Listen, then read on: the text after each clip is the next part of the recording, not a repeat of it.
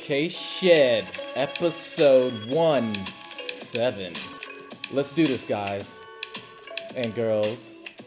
Let's get rolling, okay? All right, so here we are hanging out, and we just felt, you know what? It's time for a K Shedd uncuffed episode. You know why? It's just one of those things where where you can connect with people and uh, just kind of like let your inner emotions out. And then it's reciprocated um, in all different forms. You either get emails or phone calls, you get text messages from uh, your listeners saying, dude, keep it going, keep it going. And now that feels good. You know, people often ask me, where do you get your uh, subject matter um, or, or your topics from? And uh, a lot of a lot of time for me, it just kind of uh, you know kind of comes to me. You know, my background played a little uh, NFL football, uh, was a cop for a bit, and then now I'm into movie making and coaching. So a lot of the topics are going to be kind of derived from there. you know, you won't hear me do an episode about the the you know Trump and all that type of stuff because I, I definitely don't go there where it comes to pol- politics and stuff like that. I've never played that game. Not gonna start, and it's just not interesting uh, to me. That you can talk about that political stuff all you want to, and it's still gonna happen the way they want it to happen. So you know, what's the point? Sometimes you know. So, but for me, uh, I deal with like true, true uh, topics that are uh, a, a, part of everyone's uh, normal everyday life. You know, um, hardships, dealing with that. How do we make uh, you know relationships with friends? Friends of different races and uh, backgrounds, countries, and all that stuff. How do we make all that better? You know, because I, I believe everybody out there should have an equal opportunity to pave the pay their own way to uh, greatness and experiencing a life that's that they feel is what they what they want and what they deserve. So, and they shouldn't have to deal with any type of unnecessary obstacles and stuff like that. So, you know, I mean, I'm uh, I'm on the fence on this particular situation because right now the hot topic out here in the Bay Area is the crisis that's going on with the Antioch Police Department out there. Um, it touches deep for me because me and my family we used to live out in Antioch, so uh, you know we were there for a while. We Had a pretty pretty good uh, uh, years out there. Uh, nice house and kind of a nice neighborhood and all that stuff. Uh, you know, not very many different uh, police interactions and stuff, but you you could see them floating around and all that stuff. You know, so but me obviously being a, a retired police officer, it's sad kind of to see the situation that's that's uh, very public now uh, for all those who uh, haven't heard. And then the number might have gone up. I apologize if if uh, you know if it hasn't if it has, and I just don't know the exact number. But uh, approximately 40 plus police officers are under investigation, with most of them being placed on on leave for due to the investigation. And it's all related to a series of emails and text messages, I believe, that are racially motivated and homophobic and all that type of stuff. And I don't know to the full extent. Obviously, it's an ongoing investigation, so there's much more going on behind the scenes. And uh, and if that's what they're telling us right now, uh, you can bet that there's some some nasty, nasty details that they haven't let out just yet that are going to be called for uh, some some uh, concern, and it's going to change some uh, police officers' lives uh, for the worse. I am quite sure. You know, it's sad for me another level because I I worked with a couple of police officers who are uh, the Antioch officers who I believe are under suspension,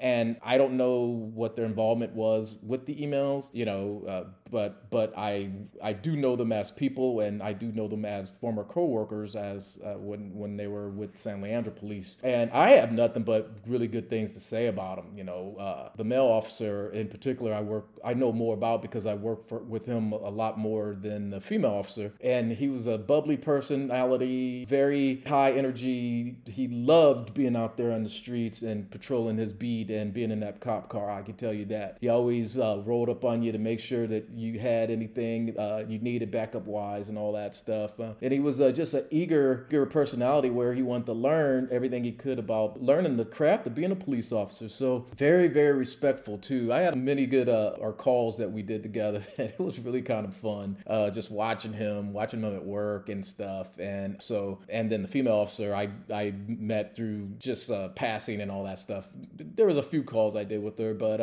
I I didn't see anything that would cause any type of alarm. It seemed to me like both officers just really wanted just to kind of get in and get do their own thing, and you know, hey, you respect me, I'll respect you. Uh, don't don't uh, you know mess with me, I won't mess with you. I mean, that's just typical uh, personalities that, that I know of, man. That's that's what it's just that just goes without saying. That's what most people want to have happen. Just hey, you let me do my thing, and I'll let you do your thing, and hey, uh, I won't hate on you, don't hate on me. It seems simple enough, but for whatever reason, they felt like they weren't uh, at the right fit at uh, SLPD, so they transferred over to Antioch, and here we are, years down the down the road, and they are being mentioned in an investigation that's that's uh, I think is just the tip of the iceberg over there. So you know, and and and it's it, it's sad uh, with these particular two. Um, I'm quite sure. Well, actually, everybody who's involved with the with the case, uh, you know, who are being investigated, they are currently being disinvolved by um, all their fellow uh, cop people. I hope not all of them. I hope that there's some current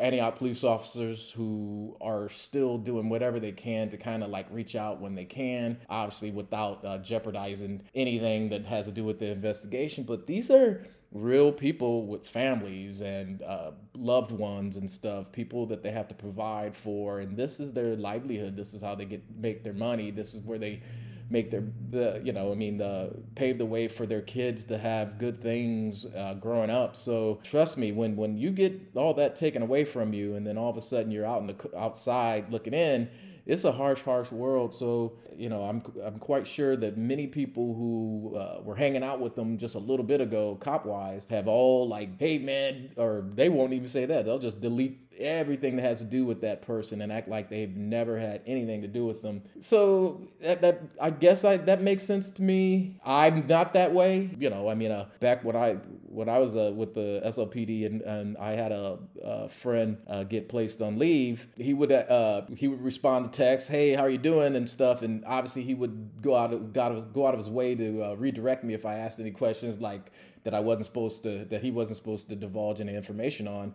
Uh, but really, all it really was was just it felt good to kind of hear his voice, I guess, or um, uh, to to kind of hear back from him, knowing that he's doing the best that he could. And I think that that was that that it worked both ways. That that particular officer felt good with me checking on him as as well. And you know, there's some there's cops of all kinds of stuff. There's ones who who would just wipe their hands clean and say, "Shoot, I've never met that person before. I don't want that that ick sticking on me." And um, man, I don't know. I just don't roll like that. I, I don't. I don't like people who would do that. I understand, I guess, that they got to preserve uh, their own livelihood. But just think about it, man. You know, the day before that, they were probably hanging out. The next day, this dude um, or girl or whoever gets gets caught up in some type of incident where they get placed on leave. No one knows exactly what's going on, and then all of a sudden, people don't want to have anything to do with them. You know. Uh, I've known the people who've got placed on leave and were on leave for years. And in the end, the investigation proved that they were uh, falsely accused or they did nothing wrong. And, you know, um, they're a better, stronger person uh, as a result. And then they're allowed to go back to work. But all those friendships that they made prior to being placed on leave have been officially uh, broken, uh, you know, and uh, that's the part that I think is very sad. You know, um, people should think about that, you know, when before they before they move on with this stuff. I mean, you don't have to completely block a person off and all that stuff, and that's just me though. Sometimes people accuse me of not having a heart and ha- not having a conscience, but in reality, I really, really, really do care about um, the people who um, are dear to me. And so obviously, I wish the best for these two Antioch officers. Um, hopefully, they'll, they'll it'll end up uh, being okay for them. You know, I can only go by how I kn- knew them. Now, if, if, there's an email that came out that they said that they found out, you know what? Uh, one of these guys said, that Kenny Shedd guy, he's, you know, I'm quite sure that's not the case, but uh, you, know, you know where I'm going with that one. But, you know, but that's just just the way the world is nowadays, you know? I mean, things have changed. More than likely, this episode is going to be called How Did They Not See That Train Coming, you know? So flip this flip the switch to later on as I started being a police officer and all that stuff. Uh, you know, I mean, uh, one one of the main things that I uh, took dear to heart was the fact that San Leandro took a chance on me you know, when I first started out, it took me two years pretty much to find a home uh, as a, you know, find a police department to uh, hire me. I first started out with Fremont, uh, almost made that, but then, uh, you know, something kind of derailed me that was my fault anyway. But uh, then I tried with Hayward. Uh, I don't think the personality was was right. And then um, Oakland at the same time, uh, I think was the same thing. But then San Leandro came in the picture, and everything just clicked and everything just fit. So um, I I held, I held them on the same type of platform that I held that I still hold the Raiders because you become loyal to the place where they they you know they show nothing but for, faith in you and you they bring you on and um, you just you found your home. It's it's a it's tough when you're in the process but then everything just seems to just write itself out when you finally find your home. So when uh, you know san leandro i started getting years on i started kind of get a little bit of credibility and people were kind of knowing my style and knowing my personality uh, and i was doing some good things out there getting some good arrests and uh, making you know being very very proactive. I was getting my my um, stolen vehicle vehicle pin, which is a highly prestigious honor. And, you know, so people were kind of, you know, checking me out. And I had a little bit of uh, bravado about myself, too. So, but at the same time, I'm a black officer. So I could see where, wait a minute here, I'm, I'm doing the same thing this person's doing, but this person is getting uh, a little bit more attention or they're getting these other assignments that I'm not getting. What's going on here? So you start paying attention. And I just remember before I really, really started figuring out what was going on behind the scenes, uh, I would still kind of pull people aside, you know, uh, uh, you know, people with more seniority on me who I kind of trusted. I'd say, "What's going on here?" And um, you know, I mean, I put in for the FTO position, and this particular sergeant told me, uh, "I don't think you're ready." Uh, even though I've always heard you get five, you put five, six years in, that's when you start putting in for the field training officer position. And that's when I started doing it. And he's like, ah, I, th- I need you to do, do more, um, uh, get more exposure. Your name's not, uh, you know, high up there when it comes to like officers who are, are always into something and, and, um, you know, with high uh, stats and whatever you would call it and all that stuff. They're in the shift reports all the time and everything. And you just, they're uh, making these great, great arrests. That's what I need to see more of for you. If you're going to be a field training officer, you need to be able to be in that position. I'm just like, well, I have been doing all that stuff. I mean, did you not hear about the the, the two burglary suspects I chased down last night?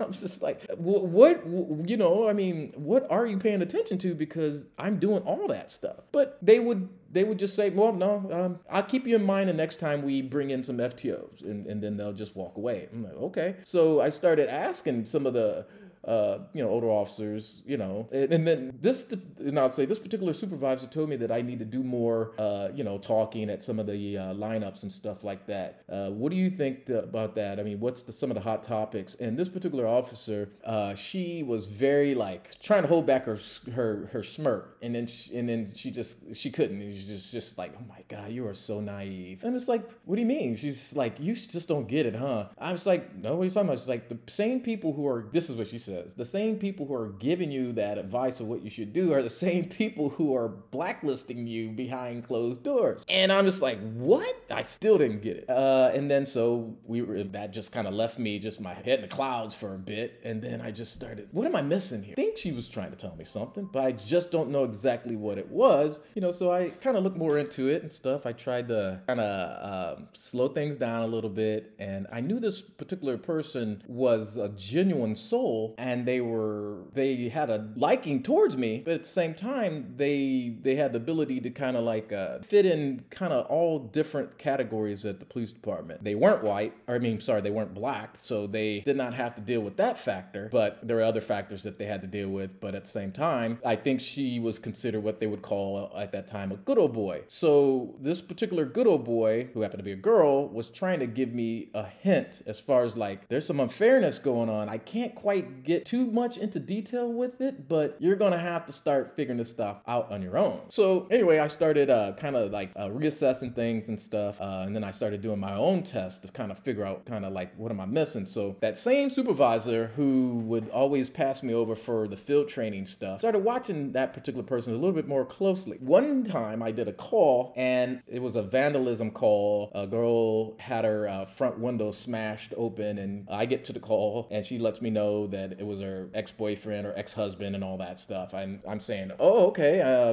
did you see him? No, I didn't see him, but I just know it was him. How do you know it was him? Because because I was. He said he was gonna come by, and um, he's been threatening me, and you know, he's just being a jerk lately and stuff. And I can't. There was so much backstory that was all played in a factor. I think she had a restraining order, all that stuff in place. Obviously, that restricts him from breaking her window. But at the same time, that type of situation, if there's no witnesses, you you basically take a statement and then you submit it to the district attorney's office, and um, they make the determination if they're going to issue a warrant or if they're going to need more information, or they'll do follow up. They'll send notes back to the officer saying we need more follow up. Uh, with more follow up, you just know that that strengthens your case, and then they'll end up more than likely issuing a warrant for that person's arrest. So in this particular case, there was none of that. So what I did was is just I take my report and I do follow up with him to kind of get a statement to see, hey, where were you this night and stuff, and you know try to do a full investigation and then go from there. So I, you know, obviously he denied it, and it was just one of those things where I did what I could and then I submitted it, and then just we go from there. So I find out the later on that that particular sergeant wasn't happy by me not making an actual arrest on this guy when I wouldn't make contact with them, and it was one of those things where like, well, did she want to place charges against him? She's like, yeah, and then she see him do it? She's like, no, and so I put that in my report, and that we had to kind of like uh, uh, see if there was uh, if he'd admit to it or if there was other witnesses would come up with uh, statements that would support being him, and there, I just didn't have that at that time. But then apparently the next day, that sergeant was so unhappy about that because she called and she complained or something like that, felt that the officer would, be me, didn't arrest this guy, and I'm just like saying I can't arrest him because you did not see him do it. But and then that's what she told to that particular supervisor. So they tried to jam me up on this whole thing, but I, hey, look, I know my stuff by that year, that many years on. You you know your stuff. You know when you can make an arrest and when you know you can't. Uh, you just know that type of stuff. And but when you you also if you have a target on your back, you also get jammed up from any sergeant. Doesn't matter where it comes from. They all work together in a, like a, like this little uh, clown outfit or whatever. And it's just like whoever the supervisor is, and the one they go, they're going after that particular supervisor, even though they're friends or whatever, will go out of their way to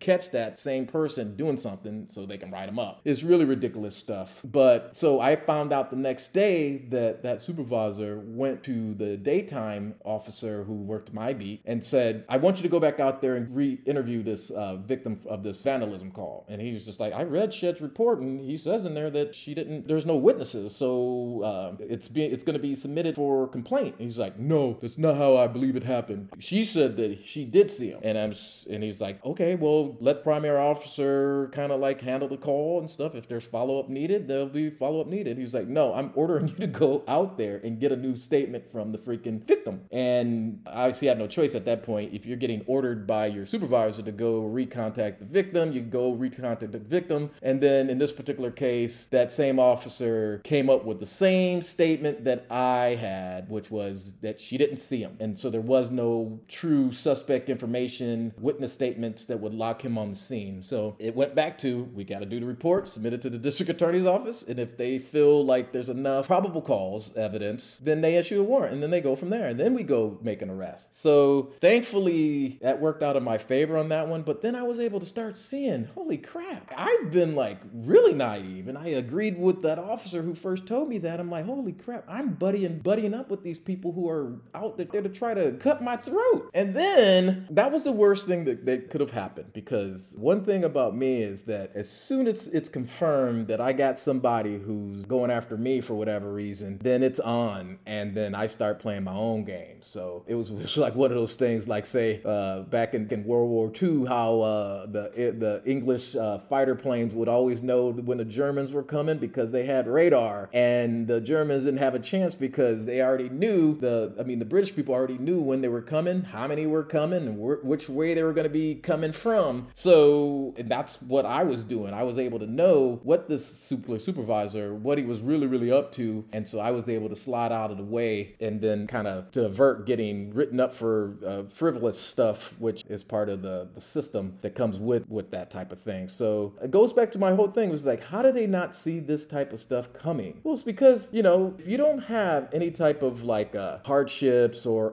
obstacles that you had to face growing up, or you know, and your your friends never had any type of the uh, the same thing or any type of hardships or anything like that. You know, basically the the white guys, the white office, just never had to deal with any of that type of stuff because they they they really don't. And why would they care about others who might be minorities and stuff who don't really have all the the advantages that some of the others do to be able to push forward and do their job and and work hard and, and just kind of like wait their time and stuff. And then you know to, to and then they ended up not getting the position that they were just as equally qualified for as this other officer who happened to be white. So then you once you start seeing that then you can kind of like start seeing how it's it's not hidden. It's right there in front of you you know? Um, um, i can't call it anything in particular. All you would see is just a group of like uh, white guys who all kind of had the same type of uh, interests and stuff. And they would uh, they would train together they would uh, all get on the same shifts together. Um, like say if there if there was a high priority call um, they would kind of, you know, they were all SWAT trained stuff, so they would all kind of like pony up together, and um, and then they all looked the same, and it was really weird. You start saying, it's like, well, how come there's no at that time? How come there's no black officers? How come there's no female officers? How come there's no brown skin officers? How come there's no, you know, kind of heavier set officers? How come there's no kind of like nerdy officers? How come there's no kind of like uh, officers who aren't as loud talking as or cocky as some of the other ones who are on that unit. And then it was kind of like, wow. And I'm not trying to say that's how it is at San Leandro now. Obviously, I haven't been there in a long time, so I'm sure a lot has changed. But all I'm saying is this is what I saw when my eyes were finally open. Uh, this is what I saw at my police department, and it's com- it was very very concerning because you would hear grumblings from the other minorities, and then you start seeing stuff like a lot of the minorities were leaving they were transferring. One particular case, one person trans, one officer transferred from uh,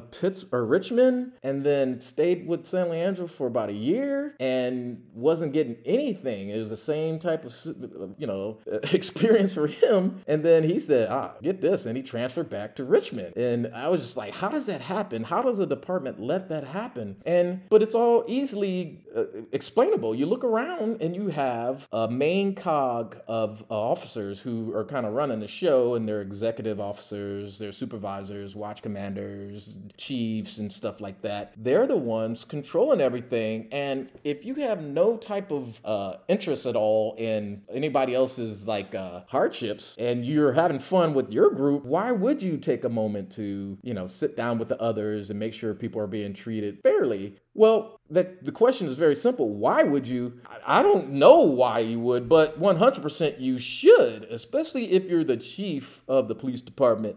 You, it's it's like you're the um, general of the army. You need to make sure that everybody in your unit has what they need. They're properly equipped. They're properly provided for. Their mental capacities are sharp and well trained. They're ready. They're they're they got food in their stomach. They're everything. They're they're comfortable. They got the best boots, they got the best equipment, best tanks, all that stuff. You're the general. If you see any type of like uh like uh there's a squad over here where they're just, you know, uh, they're off to themselves and stuff or they're sitting in the rain while others got these tents and stuff with the canopies on it and they're and they're playing cards and you got this other squad over here who are, you know, trying to huddle up on each other to keep warm because it's cold out and they're getting rained on. Wouldn't you look into that situation and you go over there and you sit down with them and say, hey, guys, girls, what's going on? Well, sir, we're not feeling like we're being uh, included in the group. And then if you're the general of that freaking army, wouldn't you fix that stuff ASAP? Because you need as many of as your soldiers to be in fine prime condition on all levels. Um, and any type of uh, weaknesses is going to compromise your overall uh, abilities to accomplish your goals, which is to go out there and press for peace. And um, what I'm talking about is like uh, in, in war type uh, scenarios, you know, you're going out there to squash the enemy. And so, as a police department, if you're going up against uh, felons and bad people and harassers and uh, people who are against peace, it's your job to fix that. So, and it doesn't matter about anything else as far as like your your personal preference of who you want to be around. You're the leader of that department. So it's your job to make sure everybody has what they need. So, you know, and I'm going by firsthand experience. So uh, there was a time when I saw a, su- a, supervisor go from being a supervisor to being a lieutenant and then going to being a captain and then just rising up the ranks like like a champ. And it was one of the most beautiful things in my utmost opinion to to watch because that person had such a very just a well-rounded demeanor about himself that he carried himself very very well. He had pride in his uh, department, had this awesome uh, ability to crack jokes and be funny and all that stuff. I saw him as a regular patrol officer as well. He uh, he took on his assignments with great uh, zeal and he uh, he was a perfectionist in all the sense of the word, but he never made it uncomfortable to be around them when he was on calls and stuff like that. He made it just enjoy just as enjoyable as any other call or any other officer. So he was fun to be around and fun to watch him rise up the ranks and stuff like that. So and I and um, he was actually one of the first ones who helped me get some of my first assignments as I was making my way uh, up, uh, you know, years on at the police department as well. So I had a lot of respect for this person. So when he, they became the chief of our police department, it would be my number one goal, my personal number one goal, to make sure that he was protected because he didn't play any of these backhanded games to get his position. He earned it every step of the way, very much so, and stuff. So when he finally became head man,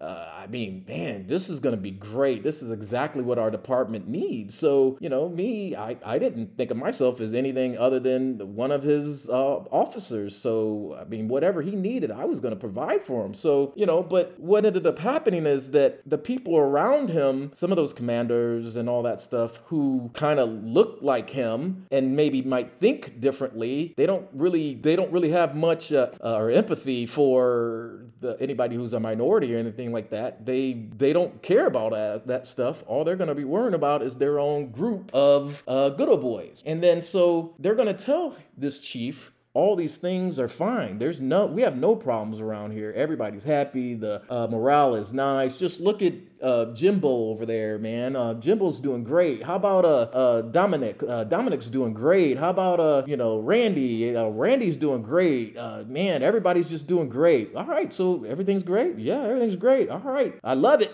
It's going great. But he forgot to talk about like, hey, what about a uh, uh, uh, Samantha over there, or what about a you know uh, uh, one of the black officers and stuff like that over here? You know, they don't ever mention that. So this particular chief had no clue that that the morale wasn't good. The morale was really bad. People are leaving, they're transferring, they're uh, drawn back into a shell, and uh, and that's and other people are seeing it. So once I started seeing that, you know, what I tried to do, and it goes back to me loving my police department, what I tried to do was, you know, I mean, I can't, I can't go up to any any of the white guys and say, hey, you guys got to start including us. You can't do that. That doesn't work. That's the that's just no way in the world. That has a zero percent success rate. But what you can do, like it goes back to you know me, I was starting to get a little bit of pool and all that stuff. What I tried to do was set up these what I called was support group, and these support groups consisted of between six to ten uh, officers, and it was always going to be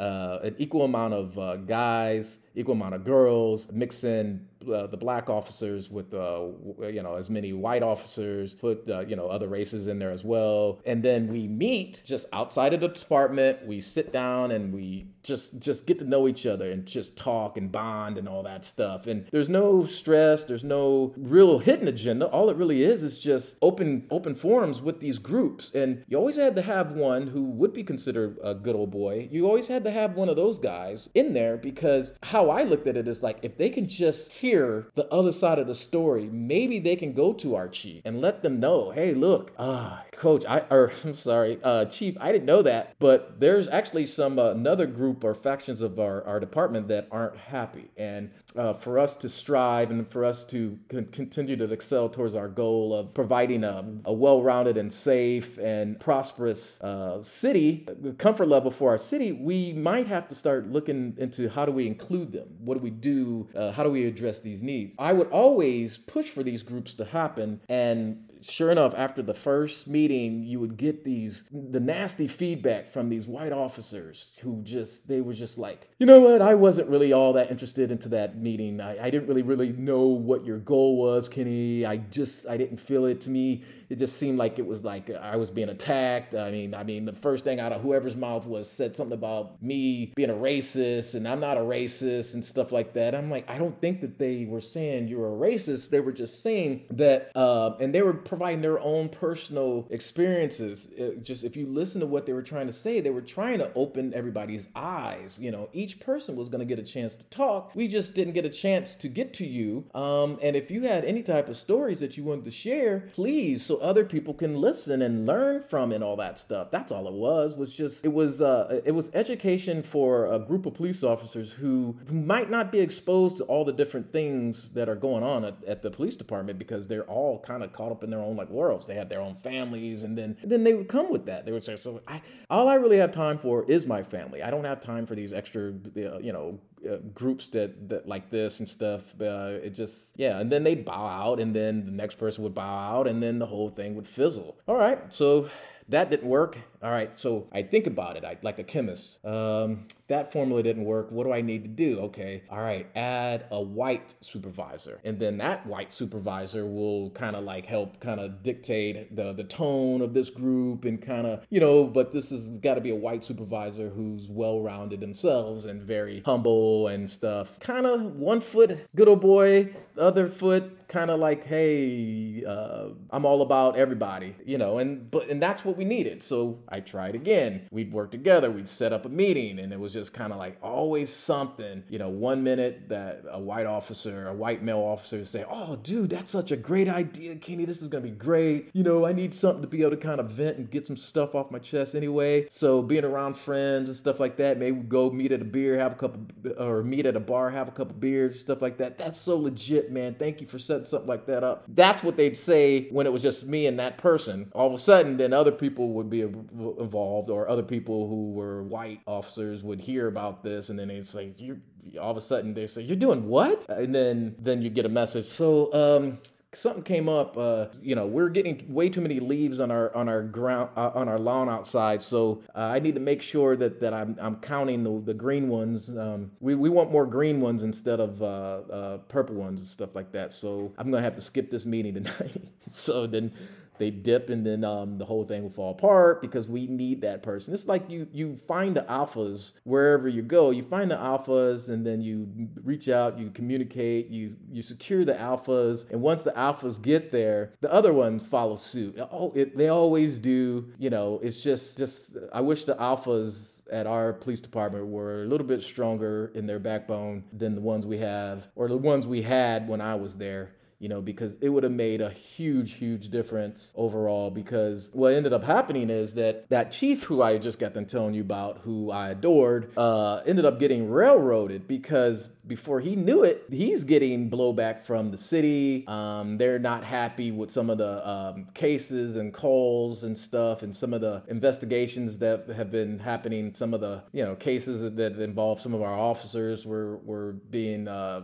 evalu- re-evaluated and stuff. And, um, you know, our chief, bless his heart, will go out of his way to uh, defend the officers because he's impression is, hey, everything's fine here. You guys are just coming after us unjustifiably. When in reality, maybe he should have been a little bit more engaging. Okay, let me sit down with you. How do we make it work? What is it that you guys need? And that the group on the other side, I would assume, mostly consisted of uh, others from other races and other genders and all that stuff. And who knows? Maybe that's all they needed. But to to immediately bow up and say my officers are are uh, widely respected and they are pretty much perfect and they make no mistakes. That's not them. Uh, they did what they were trained to do, type stuff, and push back that way. I don't know. I don't know if that was the right course, you know. And so what ended up happening is that. Uh, unfortunately, it didn't work out for him uh, in long term. He should have been there still. And as soon as that happened, in my opinion, it was just a, a, floodgate of just just ills that are coming into your police department, and then with no direction, things starts uh, like a downward spiral, and then now everybody's all everybody's all against each other now, and all that stuff. And then um, you know, that's what I'm trying to tell you. Look, we've been trying to tell you that train is coming uh,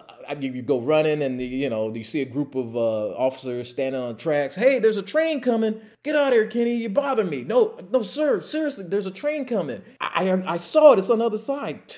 Will you guys get this dude out of here? We're trying to talk, trying to have our conversation and stuff like that. He, he doesn't fit. Let's get him out of here. The reason why I can say that is because there were several times that I remember uh, as a detective being up being upstairs in our detective offices and stuff like that. Where where while this chief was still there, his personalities kind of started changing a little bit. Instead of being warm and friendly to you know people who looked like me, uh, it was weird. It just seemed like there was more of an like a preference to be around people who look more like him. And call it maybe they were just his best friends or friends that, that he grew up with. I get that part, but still, you're the you're the chief, you're the general, you're the general of the army. You don't have the right or ability to pick and choose which people you hang out with. But there'd be so many different times where our uh, bullpen area of, of detectives would be full of, of, of activity, whether it's uh, some of the patrol officers coming up coming upstairs and hanging out and all that stuff, or the detectives at their at their desks and stuff. We had a mix, uh, different colors of people, and um, a couple f- female detectives and stuff up there as well. And you know, and though so you know, our chief would walk around and he would uh, do his rounds. He'd start downstairs or whatever uh, patrol division and move around and then say hi and all that stuff. But you know, and at one point, like I said, he was very friendly. He'd always talk to everybody. But then later on in um, his career as a, as a chief, things started changing. He would come up there, and now he had this look like, hmm, it was he was more quiet, had that weary look. And then without any words, much many words being said, all of a sudden he would go in one of the back offices with the, the couple of the other white detectives, and then you know some of the other white patrol officers would come upstairs, and then now they walk past all of us, and then they go into that office, and they then the couple of the other white detectives who were just sitting at their desks a minute ago, now they get up and they all go walk into that office, and then they closed the door. And I just remember sitting there, like, and then all the place was like deadly quiet. There's not, you know, you don't can't hear anything coming from inside that room where where all those guys are. And then you look around, like, wait a minute, now it's just me. It's the other black detective, and then there's there's this female Hispanic detective, and we're the only ones left inside that bullpen now. Everybody else is inside that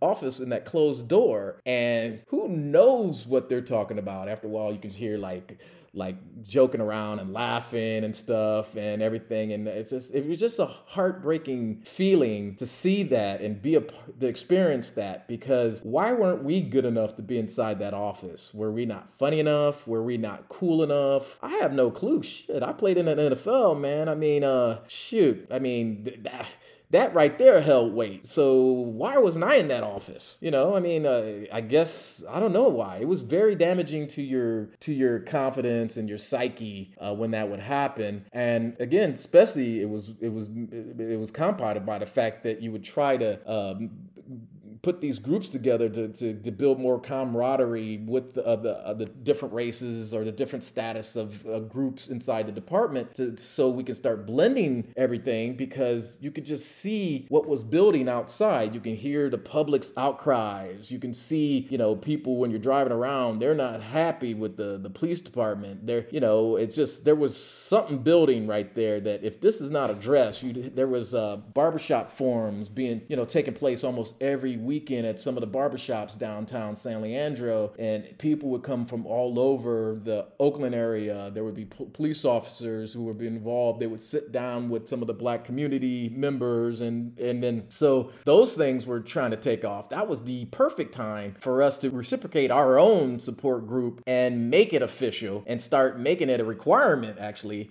that our police department has their own uh, critical thinking group like that where we would go out and we would have our own open forums and stuff, and it was uh, a mixture of all races with all different backgrounds and, and experience levels and stuff like that. And the the the main objective was to go out there and kind of quell some of the uh, apprehension that was building between the the community and the police departments and stuff like that. So, but none of that happened, and that was one of the most helpless feelings and most frustrating feelings is that you could say to your blue in the face that you know, hey, are you sure that uh th- that you're not seeing the type of like uh favoritism that's going on around here? And then you're trying to talk to people who might be have some influence, and they would all just, oh, it has nothing to do with that. It's it's these guys are really out there. They're making good cases. They're making gun arrests. They're making this and that, and that's why they're getting all the different accolades and stuff, and that's why they're uh, being uh, pushed to be the next supervisor and stuff like. Well, but what about her? She she I've been working with her for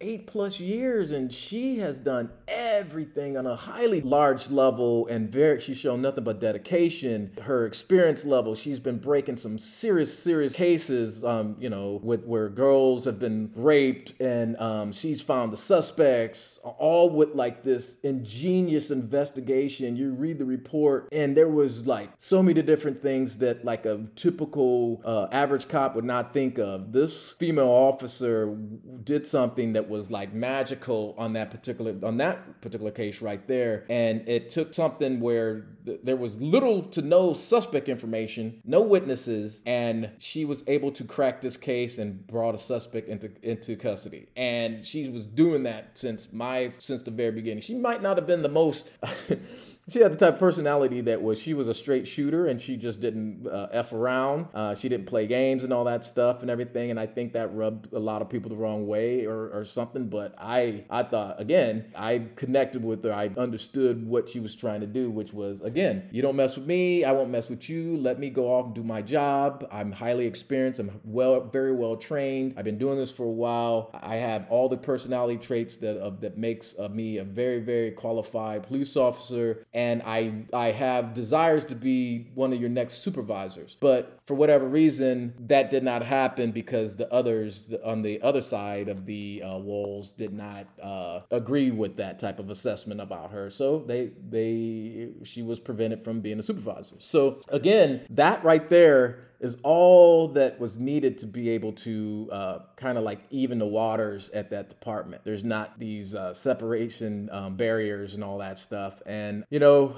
that's that's part of the thing because San Leandro, in my opinion, had a chance to be able to evaluate all those different situations. If some people are being treated unfairly or some people are making comments that are off cuffed or definitely not right, even if it seems innocent at all, I mean, the you know, it doesn't have to just be police brutality that you're trying to eliminate. I mean, harass harassing type behavior is something that's very, very damaging to a police department. That's almost like AKA bullying. And if the the majority of police police officer at your police department are white, you almost are dependent on those guys or white male officers. Actually, you're you're you're actually almost dependent on those guys to be able to to see this and put it into it and fix it. Uh, it just seems almost almost automatic, like a no brainer that that's what they would want that because. Um, that's only real way that's going to be able to they're the police department it, out of harm's way because if they're not changing and they're not reforming the way the world's changing and um, switching up and everything then then the the ability to kind of your survival rate as a police department is just not going to be very easy to maintain. So i don't know. I again i I'm not there. I haven't been there in a couple years, but I do know that that that uh, the police department has gone through some change, and and uh, hopefully they'll find whatever it is to, that that needs to be done. But I can tell you that until police officers or certain police officers know and realize that you can't treat people differently, so you know, I don't know what what else to say other other than that uh, I'm happy that I that I had the experience, but at the same time, it was it was something that that uh, caused a lot of harm to my uh, my faith in some of the relationships that I made over the years. You know, I mean, um, the police officers are, are one of the most uh, important and critical uh, careers to have out there because if, if, people follow the leads of people who are protecting their cities, and there's a lot of uh, responsibility that comes with that. So, you know it's it's a learning process. Hopefully that that the sign of what's going on in Antioch is not the uh, indication of what's going to, what's going to be coming down the road with some of the other uh, police departments because what the people who are affected are the ones who haven't done anything and they just go to their job and they treat everybody with the utmost respect and all that stuff. And now the people in those type of people in Antioch are are being squeezed right now because of uh, what the 40 plus officers put themselves in a position to have happen, and now that compromises the complete makeup of their department as a whole. So man, before you take that that pledge, you have to be able to look yourself in the mirror and saying, I don't care what I have to do. I'm going to make sure that that I have a whole high sense of integrity where it doesn't matter what you look like, white, black, brown, anything. You're a brother to me, you're a sister to me, and I'm going to take care of you. I'm going to leave you guys with this story, and uh, I learned now that I think about it, I go back to my academy days, and I there was an assignment that our teacher once had that was to split off into different different your different groups. So all the white males were over here in the corner, all the white females were over here, all the black females or Mexican females, all that, they were together. And then all the black males were together. And then all the, it just went down the line. And that was the, that, that was, those were the uh, categories that they wanted to split it up in. So the assignment was to discuss amongst your same race and color and gender was to discuss prior incidences uh, where you experience whatever situation with some of the other races and genders that are encompassed inside the room and that you're going to come in contact with outside in the on the street. What ended up happening was there was a white male officer who once we went on break because let me go backwards. Once that assignment started, uh, you know, we were all given a time time frame to start going over stuff and everything. You could look over there at the white the white male officers, and they were laughing, cracking jokes, and you couldn't hear what they were saying, but they were high fiving each other, and they were just like hooting and hollering, and it was just like, wow, those guys have fun over there. And then everybody else was kind of like, man, this is kind of a tough assignment, man. I don't, yeah. Uh, I don't have any hate in me, or I don't, I don't know, I don't know. How, what have you experienced? And it was just kind of like sometimes for some people it was eye opening, and it was kind of like uh, changed some of the way they looked at things. I would think just from what are the reactions, because a lot of people you look around the room and they had this look of concern and like, like some look bewildered and everything. But it goes back over there. Then the the group of white guys though they were still hooting and hollering and just having a blast. So uh, when break came, one of the white uh, male officers, you know me, you know I'm not gonna say that person's name. So, but really good friend of mine, we we meet, we run into each other in the hall, and that person looks sick to their stomach. They're they look faint, they're walking slow, and they have to stop and hold themselves up on the wall for a minute, and then just say, "Whoa!" So I ran over there and I called him. It's like, "You okay?" You know, help him into the bathroom. He started splashing some water on his face and stuff. I'm like, dude, what's going on? He's like, oh my God, I, I can't even believe the stuff I just heard in that in that group I was in. I was like, what? What are you talking about? He's just like, I'm in shock. And he was really in shock. What he was able to tell me, he couldn't tell me too much about it, but he but whatever what I was able to gather was that there was some excitement, there was a little bit of excitement level that came with that group, and it was about kind of like, you know, being able to kind of put people in their place. I'll just leave it at that. And I'll let your guys' mind kind of go from there. You know, uh, what was your experience, man? I mean, have you ever um, come across a black guy being called a nigger or anything like that? Uh, you know, I mean, what did you do, uh, Steve? Uh, well, when I heard that, I went over there to that to that guy and I said, "Biff, you don't call that guy." You know, there was none of that. which was the whole objective of the assignment was for people to hear stuff and say hey look even even the white guy should have some type of empathy for the people they're going to be uh, protecting. And they come across something that just doesn't seem right guess what you should do? You should step on in and say that's not right. I don't want to be a part of it. And if i see or hear that again i will be reporting you. And if it happens again then you know what you got to do. So um, until that happens unfortunately unfortunately, we're going to be seeing a lot more Antioch PD crises happening around us. And people should be worried. I'm not going to sugarcoat it. People should be worried because without police protection, the bad guys will win. And obviously, we can't let that happen. So, if you're still in the police departments and you have any type of pool, do everybody around you a favor and look into support groups that are made up of everybody from all kinds of different backgrounds, um, all different genders, all different styles, and give everybody an uh, open forum and an open chance to be able to tell their story. And in the end, come up with some type of plan to be able to take everything you learn from that discussion and put it into action when you get into that police car again. And anybody you hear talking disparagingly about anybody, race wise or anything like that, you know what you're supposed to be doing at that moment. And you know what? The world will be a much better place as soon as that happens. And we're going to leave it right there. K Shedd out.